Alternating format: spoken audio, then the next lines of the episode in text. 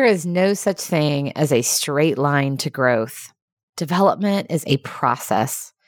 It's such a journey of ups and downs and ins and outs. And if we take the time to reflect, we can see that somewhere in the messy middle, we learned something about ourselves.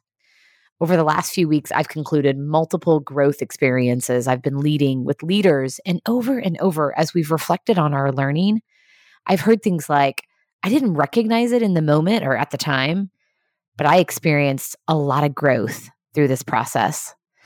The moment, the challenging moment, isn't typically the place where we see the growth because we're so focused on what's not going so well. We see the growth when we step back and reflect and take stock of the choices that we've made and pat ourselves on the back for the small wins and the big wins. You can't separate your growth as a human being from your growth as a leader. Leadership development is self-development because you're always growing and evolving, as you know. So give yourself the space to recognize that.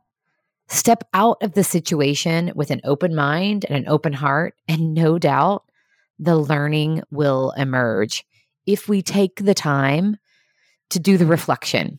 What a great way to take care of yourself and ultimately each other.